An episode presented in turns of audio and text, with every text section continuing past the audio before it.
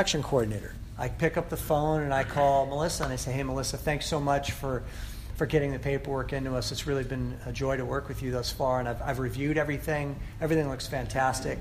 I see no reasons to believe that the underwriter's not going to have a very favorable decision as it relates to your file. Incidentally, I'm missing just one credit excuse letter, but I'm going to go ahead and get the loan opened into processing. Could you please tell me when you'll be able to get that credit excuse letter to me, or maybe you can verbally dictate it to me right now and I can type it up for you and we can have you sign it when you sign your loan documents.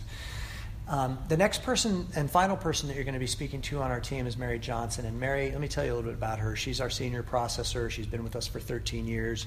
She used to work for Chase Manhattan Bank, and she's absolutely terrific at what she does. You're going to really love working with her. I think you should expect to receive some really wonderful service from her. At least that's our goal.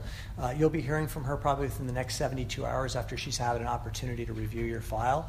I'm actually going to be recording about a 5 to 7 minute voice memo and sending it to her, just kind of summarizing everything that we've talked about to make sure she's on the same page.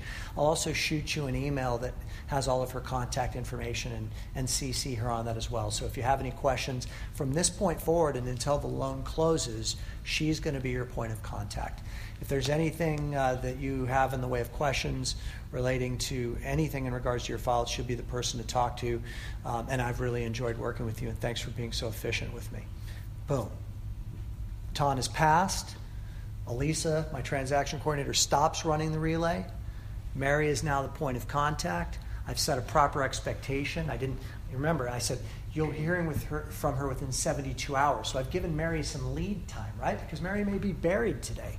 If I don't say that, okay, then that borrower may start calling Mary tomorrow or the day after tomorrow wondering, why haven't I heard from this Mary lady yet? So I've given her some time to review the file, to get back to the person, and that's the final baton pass. And some version of that works. You know, whatever script you want, whatever's comfortable for you, maybe unlock that. Okay.